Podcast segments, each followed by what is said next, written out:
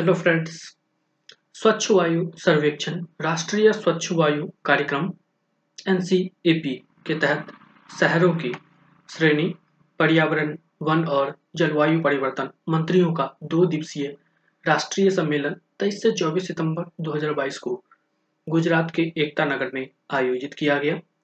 प्रधानमंत्री ने वर्चुअल रूप में सम्मेलन का उद्घाटन किया था।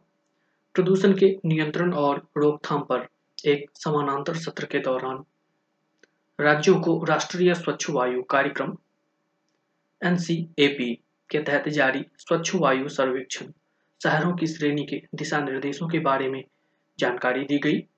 पर्यावरण, वन और जलवायु परिवर्तन मंत्री के मार्गदर्शन में मंत्रालय स्वच्छ वायु सर्वेक्षण का शुभारंभ करने जा रहा है, जो 2025 से 2026 तक वायु प्रदूषण 40 प्रतिशत तक कम करने के राष्ट्रीय स्वच्छ वायु कार्यक्रम, एनसीएपी, के हिस्से के रूप में तैयार की गई।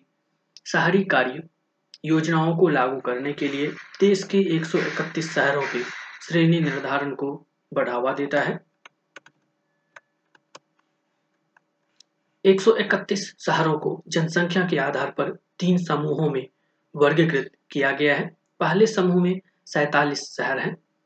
जिनकी आबादी 10 लाख से अधिक है। दूसरे समूह में चौवालीस शहर हैं, जिनकी आबादी तीन से दस लाख के बीच है। तीसरे समूह में तीन लाख से कम आबादी वाले चालीस शहर हैं। प्राण, ऑनलाइन पोर्टल पर दिए गए फ्रेमवर्क के अनुसार शहरों को स्वमूल्यांकन करना आवश्यक है। यह आकलन वार्षिक तौर पर किया जाता है।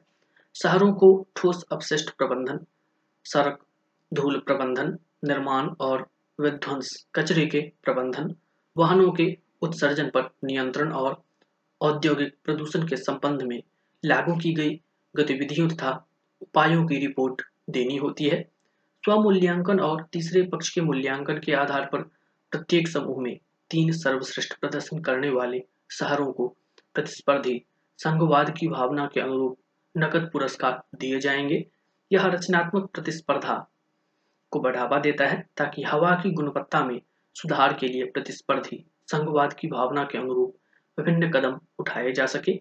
यह सर्वेक्षण वायु गुणवत्ता में सुधार हेतु शहरों को अपनी कार्य योजना बनाने के लिए एक उपकरण प्रदान करता है। यह शहरों की श्रेणी निर्धारित करने के लिए वायु गुणवत्ता मानकों के मापन पर आधारित नहीं है। यह वायु गुणवत्ता में सुधार के लिए शहरों द्वारा विभिन्न क्षेत्रों में किए गए कार्यों पर आधारित है। शहरों द्वारा किए गए उपायों से वायु गुणवत्ता में सुधार होगा।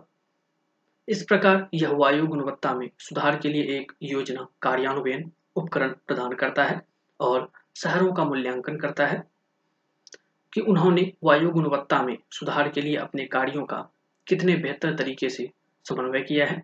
पर्यावरण, वन और जलवायु परिवर्तन मंत्रालय द्वारा आयोजित राष्ट्रीय सम्मेलन में देश भर के पर्यावरण, वन और जलवायु परिवर्तन मंत्रियों ने भाग लिया।